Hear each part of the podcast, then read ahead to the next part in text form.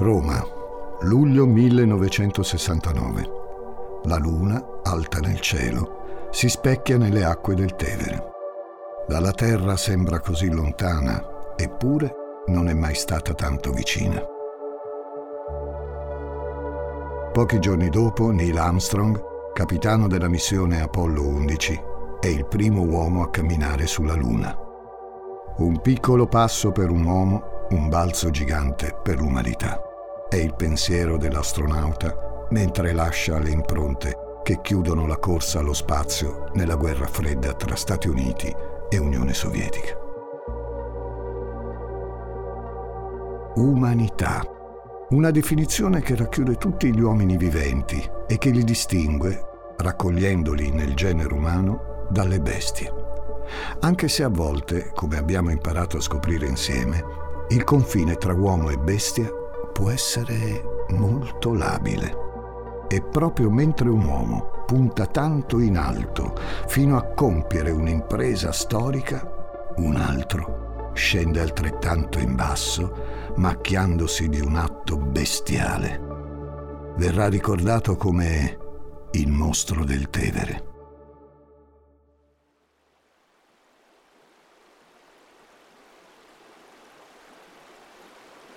Il fiume Tevere nasce alle pendici del Monte Fumaiolo, una cima dell'Appennino tosco-romagnolo, e sfocia nel Mar Tirreno tra Ostia e l'isola sacra di Fiumicino. È legato alla morte già dal nome, Tiberis, ereditato dal re Tiberio Silvio, tragicamente annegato nelle sue acque.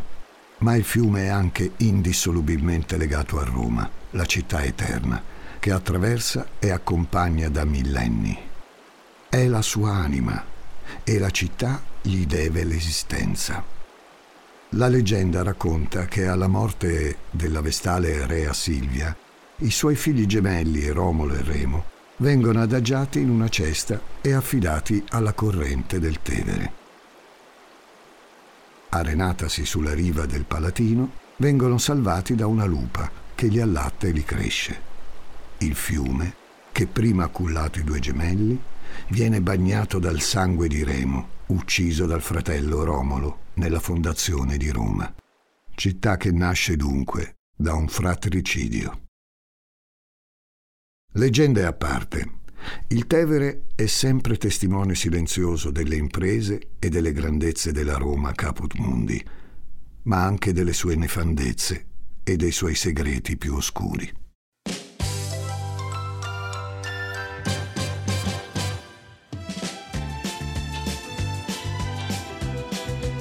Alla fine dei mitici anni 60 Roma è una pentola in continua ebollizione. Le sofferenze e le ristrettezze del dopoguerra cedono il passo al boom economico. Esplode la voglia di vivere e di godersi il clima e i divertimenti di una delle città più belle del mondo. Nei bar di Piazza del Popolo si ritrovano gli intellettuali Moravia, Pasolini, Flaiano. Il fermento artistico si incarna nella pop art di Franco Angeli, Tano Festa e Mario Schifano. Cinecittà è la Hollywood sul Tevere. Sbarcano le produzioni americane con i loro divi, paparazzati nel cuore della capitale, viva e internazionale come mai prima d'ora. Le vacanze romane di Audrey Hepburn e Gregory Peck bucano la quarta parete e diventano realtà. Via Veneto è un salotto notturno. Elizabeth Taylor gira vestita da Cleopatra. Mike Argitay passeggia a cavallo. Vizi e virtù, già immortalati da Fellini nella Dolce Vita, rappresentano la spensieratezza dei piaceri mondani. Ma il cinema non è solo quello americano. La trilogia del dollaro inaugura il filone degli spaghetti western. L'estetica di Sergio Leone, le musiche immortali di Ennio Morricone, il volto iconico e l'immancabile sigaro di Clint Eastwood gettano le basi e al contempo raggiungono i vertici di un genere popolarissimo. Solo La strage di Piazza Fontana, il 12 dicembre 1969, mette un punto alle frivolezze e getta l'Italia nel clima teso dei violenti anni di piombo. Ma la nostra storia si svolge qualche mese prima, quando ancora la vitalità febbrile e il glamour indiscutibile dell'epoca facevano di Roma un Eden profano dove sogno e realtà vanno a braccetto lungo le sponde del Tevere.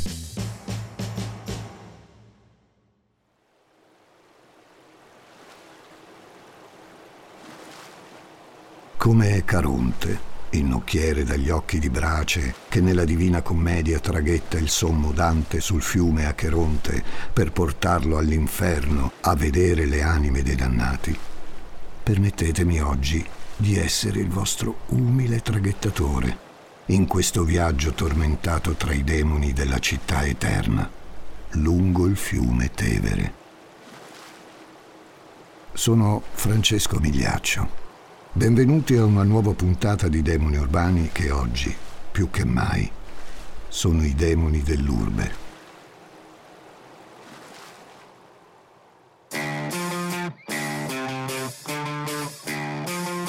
Gli Ascoltabili presenta Demoni Urbani, il lato oscuro della città.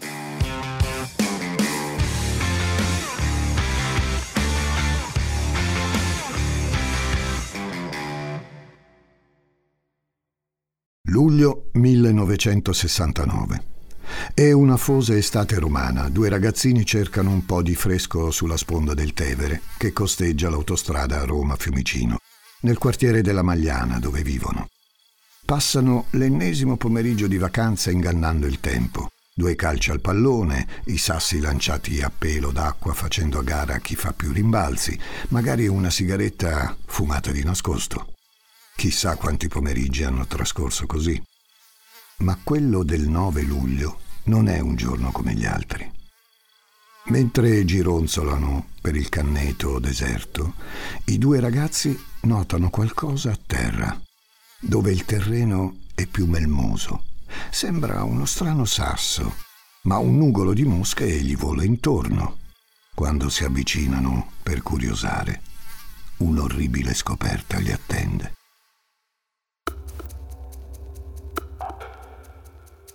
A terra, nel fango, c'è una testa mozzata. Lo spettacolo è raccapricciante, la bocca è spalancata, la lingua violacea e gonfia è un lugubre banchetto per vermi e insetti. I due amici corrono terrorizzati alla stazione dei carabinieri. Mentre i sommozzatori scandagliano il fiume, i primi accertamenti del medico legale rivelano che la testa è stata staccata con un taglio netto e preciso da una mano ferma e una lama affilatissima. Il volto è deturpato, l'acqua lo bagna e il sole lo asciuga da chissà quanti giorni, rendendolo irriconoscibile.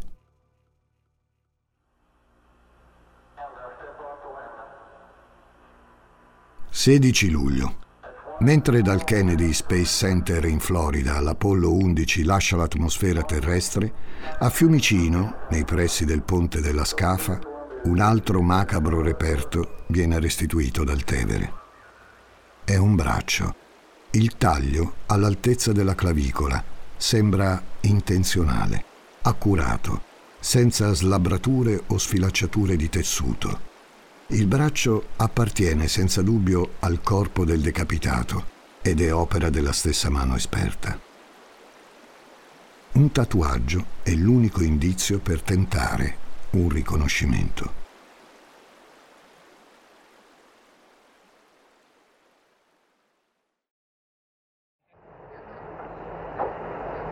Ha toccato il suolo lunare.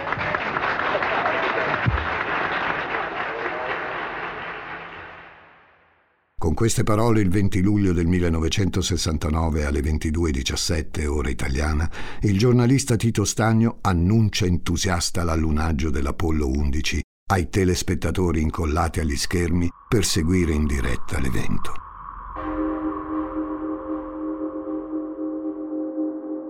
Qualche ora più tardi, alle 4:56 dell'ormai 21 luglio, uno straccivendolo scende sul greto del fiume Tevere, sotto al ponte Marconi. Perlustra il canneto in cerca di ninnoli o ciarpame, quando un forte tanfo lo conduce verso due sacchi di juta. Dentro, i corpi senza testa di un uomo e una donna. Di lui c'è solo il tronco, nessun arto. A lei sono state tagliate le gambe. All'anulare sinistro, la fede. È quello che rimane dei corpi martoriati rinvenuti nelle settimane precedenti. Gli arti mancanti non vengono ritrovati. La polizia cerca di ricostruire il feroce crimine. A differenza della testa e del braccio, i corpi più pesanti devono essere stati abbandonati per fretta o per paura nel canneto, confidando che gli animali selvatici o i roditori si rendessero complici dell'occultamento. Non è quello, però, il luogo del delitto. Le vittime sono state uccise in un appartamento, come suggeriscono gli stracci da cucina e le lenzuola in cui sono stati avvolti i cadaveri, poi chiusi nei sacchi di juta. Viene disposta una battuta con uomini e cani nella speranza di trovare tracce che possano tradire il responsabile di quello scempio.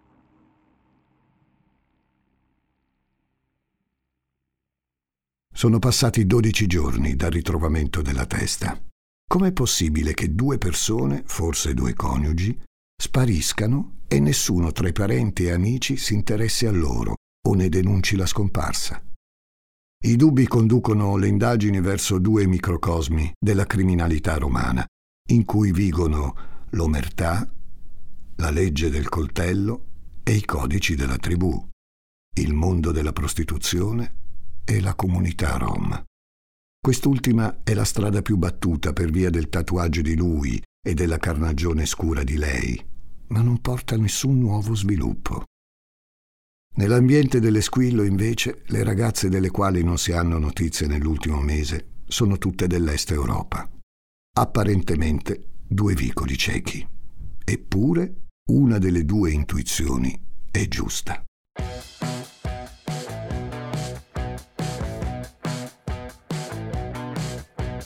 Graziano Lovaglio, 31 anni, di origine siciliana, è un pregiudicato noto alle forze dell'ordine per alcuni furtarelli e ricettazione, roba piccola, ma sufficiente perché le sue impronte, già schedate, siano quelle che, dopo vari tentativi, corrispondano finalmente a quelle del braccio rinvenuto. Graziano lavorava saltuariamente come muratore, saltando da un cantiere all'altro a causa dei continui licenziamenti. È sempre stato uno scansafatiche, svogliato e fannullone. Viveva in un appartamento in via Cutiglia, nel quartiere San Giovanni, con sua moglie Teresa Poidomani, 32 anni, la donna ritrovata insieme a lui.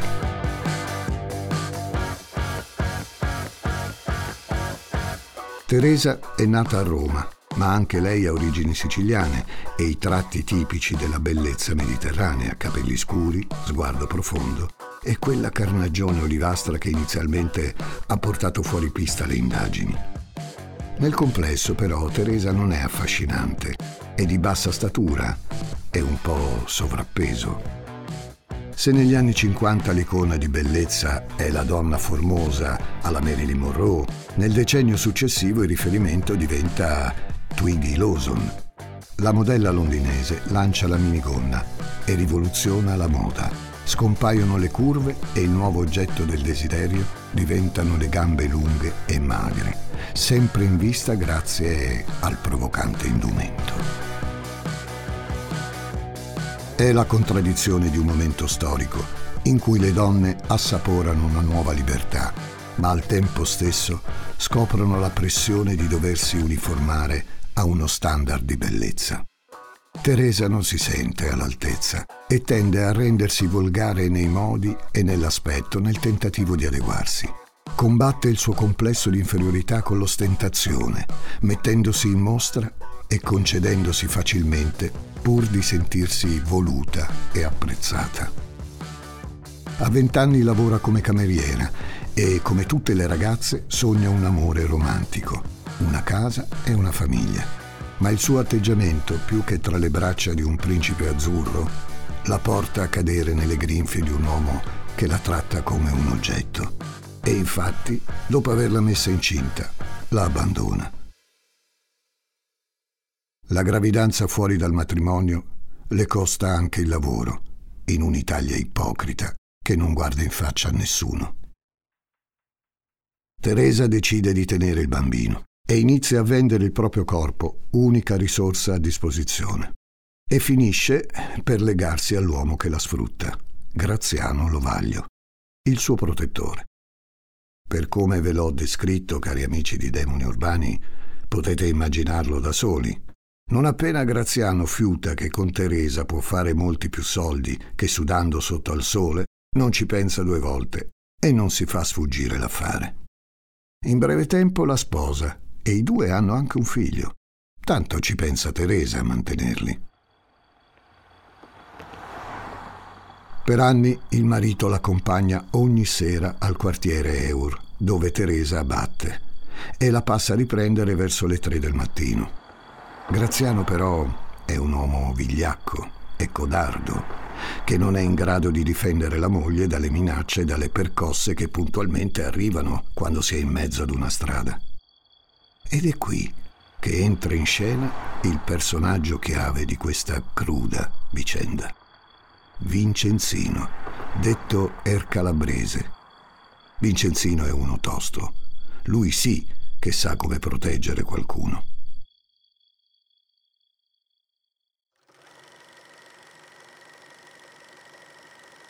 In questo momento, davanti a sé, ha 3 nemici. La mano guizza veloce all'altezza del bacino, estrae l'arma dalla fondina e spara 3 volte, in rapida successione e con precisione chirurgica. Stomaco, cuore, testa. I 3 rivali muoiono sul colpo, senza nemmeno il tempo di mettere mano alle loro pistole. Sergio Leone sta girando il suo nuovo film, C'era una volta il West. Nel cast Henry Fonda, Charles Bronson e la splendida Claudia Cardinale. Tra le comparse figura un ragazzotto vivace ed esuberante. È il nostro uomo. Ma cosa ci fa vestito da pistolero? Vincenzino, all'anagrafe Vincenzo Teti, 30 anni, romano, di origini calabresi, da cui il soprannome Er Calabrese, è un uomo dai 1000 mestieri, tappezziere, redattore, muratore, anche se lui preferisce definirsi attore. La verità è che ha fatto giusto qualche comparsata come bandito nei film western. Ma lui è un fenomeno con la pistola. Io so meglio de sigarino, ripete alla sua compagna Anna Boccanera. Ma lui è americano e io no. Me l'ha detto anche Giuliano Gemma, che sono un fenomeno con la pistola. Oh, Giuliano Gemma è amico mio, dice Vincenzo. Sigarino sarebbe Clint Eastwood per la cronaca, e Vincenzino si illude di avere un futuro nel cinema e di poter fare più carriera di lui. Insomma, al nostro pistolero non dispiace l'idea di poter riscrivere la storia come meglio crede o come gli torna più comodo. D'altra parte, se il cinema è finzione, anche la vita può esserlo.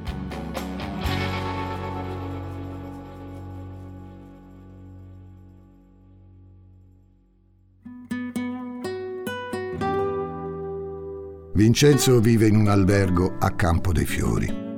Qualche porta accanto c'è la sua compagna, Anna Boccanera. Vivono in camere separate perché lei spesso porta il lavoro a casa. Su, non fate i finti tonti, avete capito bene. Anche lei è una prostituta, come Claudia Cardinale nel film di Leone e come Teresa, la compagna di Graziano. Vincenzo vuole bene alla sua Anna e vorrebbe toglierla dalla strada. Lei ha già 3 figli e ne aspettano un altro insieme. Con lei Vincenzo è sempre stato premuroso, ma ha il suo caratterino e non è estraneo a giri un po' loschi. È un giocatore incallito di calcio balilla e tavoli verdi. Graziano Lovaglio e Vincenzo Teti si incontrano in un circolo. Lì tutti li conoscono per le loro attività illecite. Graziano poi si è reso protagonista in alcune liti, ha dato spettacolo spaccando una bottiglia di vetro e brandendola come un'arma per minacciare i presenti, fa lo spaccone perché è conosciuto, ma in mezzo alla strada, come si dice a Roma, abbassa la cresta, si tira indietro. Vincenzo invece è un tipo più discreto, ma quando c'è da menare non si fa scrupoli. Lui che è abituato alle risse, seppur finte, da saloon. Il loro rapporto è piuttosto ambiguo. Il contratto di affitto in via Cutiglia è intestato a Vincenzo, ma nell'appartamento vivono Graziano e Teresa, mentre lui alloggia nell'hotel. I giornalisti e le malelingue ipotizzano addirittura un ménage à trois, che Vincenzo però ha sempre negato. È risaputo invece che Graziano ha un debito in sospeso nei confronti di Vincenzo per un vecchio prestito, confluito nella ripartizione dei guadagni di Teresa che amministrano insieme, non senza qualche incomprensione e litigio. Il grosso dei ricavi se lo spartiscono Teresa, che ama la bella vita e i vestiti eleganti, e Vincenzo, che spesso fa il lavoro sporco. A Graziano rimane ben poco. Vincenzo Teti è da subito il principale sospettato della Squadra Mobile di Roma. Gli indizi sono tutti a suo sfavore. La sera dell'ultimo giorno in cui le vittime sono state viste vive, il 20 giugno, era a cena da loro. Un vicino lo ha visto tornare nell'appartamento. Ha impegnato un anello di Graziano. Nei giorni successivi al delitto è stato in ospedale per una medicazione alla mano e ha comprato dei sacchi di juta. Il dottor Gianfrancesco, capo della sezione omicidi della Squadra Mobile, è un uomo schivo e buffo, coi pollici nelle mani perennemente infilati nelle bratelle dei pantaloni. Forse è questo suo atteggiamento di estrema calma, anche di fronte a fatti così atroci, a suggerirgli l'idea di ordinare un silenzio stampa per evitare una fuga di notizie che comprometta le indagini.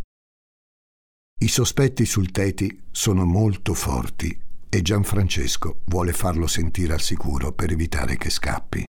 Quando il 26 luglio in un articolo di un quotidiano si legge che i corpi rinvenuti nel fiume devono ancora essere identificati, il mostro del Tevere è già stato arrestato, proprio quella mattina. Ma ripercorriamo insieme cosa è successo la notte tra il 20 e il 21 giugno 1969. Miei cari amici, la notte in cui due persone vengono brutalmente uccise e fatte a pezzi. È il 20 giugno, la ricorrenza di San Luigi. Teresa non va a lavorare quella sera. Lei e Graziano hanno deciso di festeggiare l'onomastico del figlio più grande. A cena è invitato anche Vincenzo, ha un rapporto molto intimo con la famiglia Lovaglio. Addirittura i figli della coppia lo chiamano zio. A tavola non manca lo spumante e dopo aver messo i ragazzi a letto si prosegue con i dolci e i liquori che ha portato Vincenzo. Forse è proprio quel bicchiere di troppo a lasciare affiorare le tensioni non risolte del terzetto. E quando si finisce a parlare di soldi, la serata si scalda. Scoppia una lite tra i coniugi, si alzano i toni e volano parole pesanti. Teresa rinfaccia Graziano di essere un rammollito. Inizialmente Vincenzo non si intromette, anzi, da bravo zio acquisito, si preoccupa di andare a tranquillizzare i figli nella cameretta, spaventati dalle grida dei genitori. Grida alle quali però i ragazzi non sono nuovi e a cui anche i vicini sono da tempo abituati. La coppia litiga spesso, a quanto pare. Forse per questo nessuno si preoccupa, ma dopo quella notte, di grida in via Cutiglia, non se ne udranno più. Da qui in avanti, cari ascoltatori di Demoni Urbani, ci inoltriamo in un terreno melmoso, quanto quello delle sponde del fiume che rivela il finale orrendo di questa storia. Difficile ricostruire con esattezza i fatti di quella notte. Delle 3 persone coinvolte, una sola è rimasta in vita, Vincenzo Teti. Ma i suoi racconti sono confusi, come se cercasse di rimontare i fotogrammi di un vecchio film in pellicola, costellati di buchi e scene mancanti.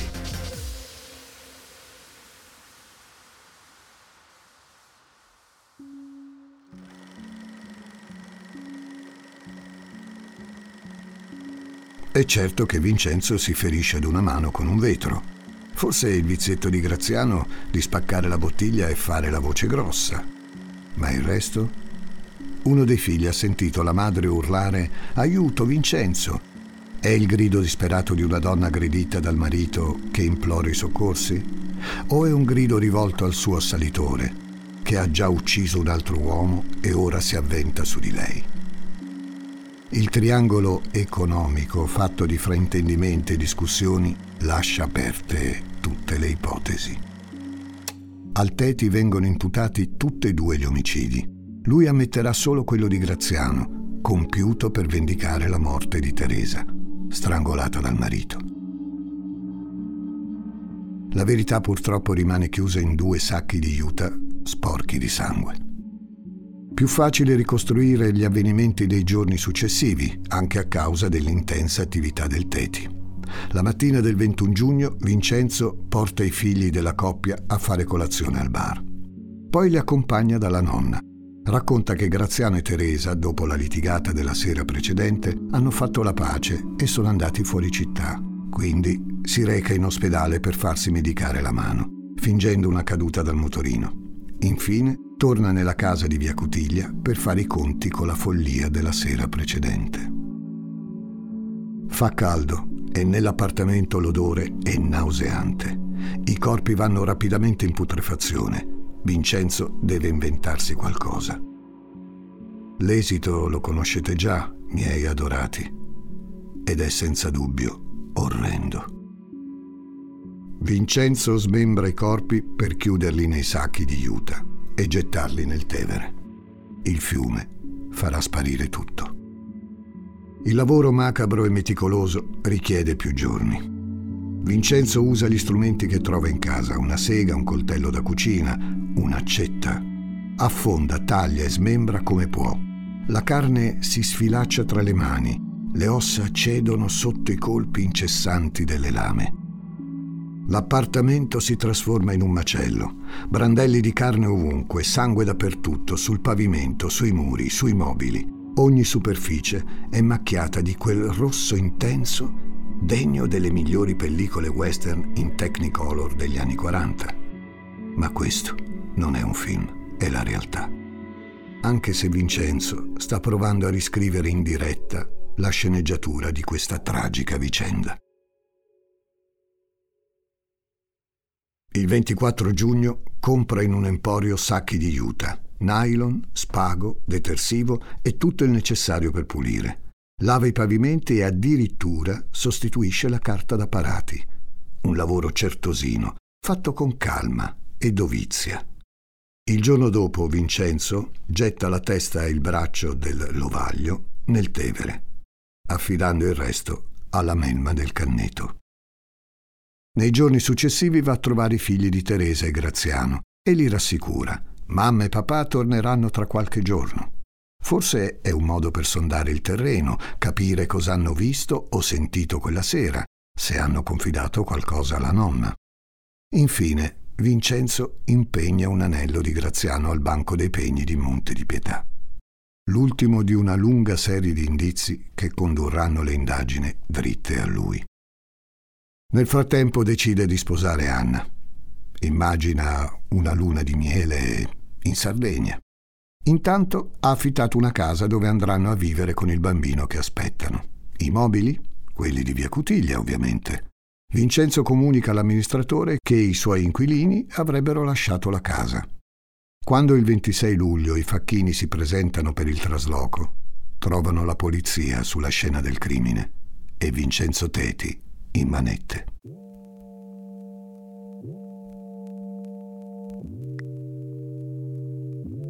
Seguono vari interrogatori, in cui Vincenzo nega tutto e fornisce versioni diverse e confuse. Recita. Forse per la prima volta in vita sua indossa veramente i panni dell'attore. Non è più la figurazione sullo sfondo. Vincenzo Teti è finalmente il protagonista. Ma non del film western in cui sognava di recitare. No. Non è il pistolero interrogato dallo sceriffo con la stella al petto e non c'è nessun duello d'onore al calar del sole.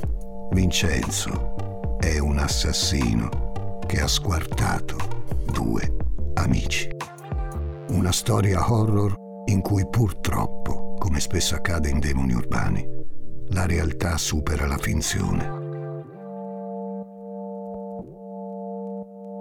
Ironia della sorte, alla fine, è proprio un fotogramma a tradire Vincenzo, quando gli vengono mostrate le fotografie della testa e del braccio di Graziano Lovaglio. Crolla.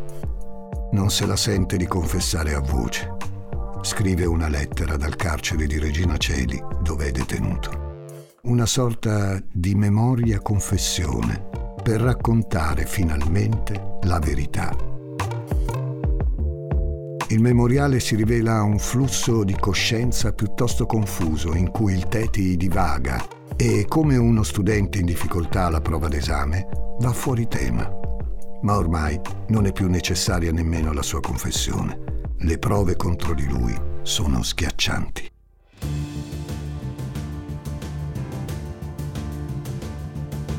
Il 13 luglio 1972 Vincenzo Teti viene condannato a 30 anni per il duplice omicidio, più altri 10 per aver sezionato ed occultato i cadaveri. La stampa lo battezza Mostro del Tevere. Ricorda anche a voi quel vecchio film in bianco e nero? M, il mostro di Düsseldorf? Quel film che raccontava di un pericoloso assassino, un pazzo criminale nella Germania degli anni 20. Nulla di più sbagliato. Mi dispiace. La perizia psichiatrica giudica Vincenzo Teti pienamente in grado di intendere e di volere. Non presenta la freddezza, la lucidità e nessun altro dei tratti tipici dell'assassino seriale o dell'omicida psicopatico. L'unica giustificazione per l'appellativo di mostro, come ammette lo stesso Teti, è relativa allo squartamento e occultamento dei cadaveri. Vincenzo del West sul grande schermo, da protagonista, ha rischiato di finirci davvero. Un articolo del Corriere del settembre 1969 annuncia che Federico Fellini vuole girare un film ispirato alla feroce vicenda. Addirittura riporta una dichiarazione della sua compagna, Anna Boccanera, cui Fellini pare abbia offerto un ruolo. Anna ringrazia, ma non se la sente di mettersi davanti la macchina da presa, mentre Vincenzo è dietro le sbarre. Il film non si farà e Fellini sceglie di raccontare le abiezioni e le trasgressioni moderne tramite la Roma imperiale nel suo Satiricon. Vincenzo Teti sconta i suoi anni di carcere e al termine della pena comincia un lento e graduale reinserimento nella società. Tramite un sacerdote ottiene con piena fiducia di lavorare come giardiniere nella parrocchia della Sacra Famiglia portuense, vicino al quartiere della Magliana e a quel tratto di Tevere dove cercò di nascondere i suoi crimini efferati. Vorrebbe sposarsi, dice Vincenzo, e avere dei figli. Ma quale donna vuole correre il rischio di essere chiamata la moglie del mostro? Demoni Urbani ti intriga, vero? Ti invito a conoscere anche le altre serie degli Ascoltabili. Perché non ascolti ad esempio La mia storia? Cercala su Spotify o vai direttamente sugli ascoltabili.it. Accetta questo consiglio di Francesco Migliaccio.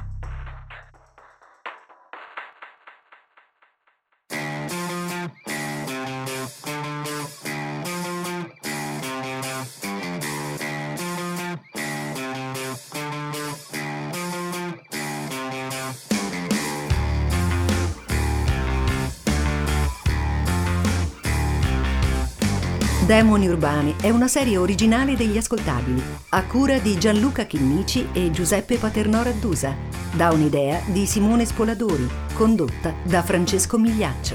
Questa puntata è stata scritta da Giuseppe Paternò Raddusa, editing e sound design di Francesco Campeotto e Alessandro Livrini, prodotto da Giacomo Zito e Ilaria Villani, tutti i diritti riservati per gli Ascoltabili.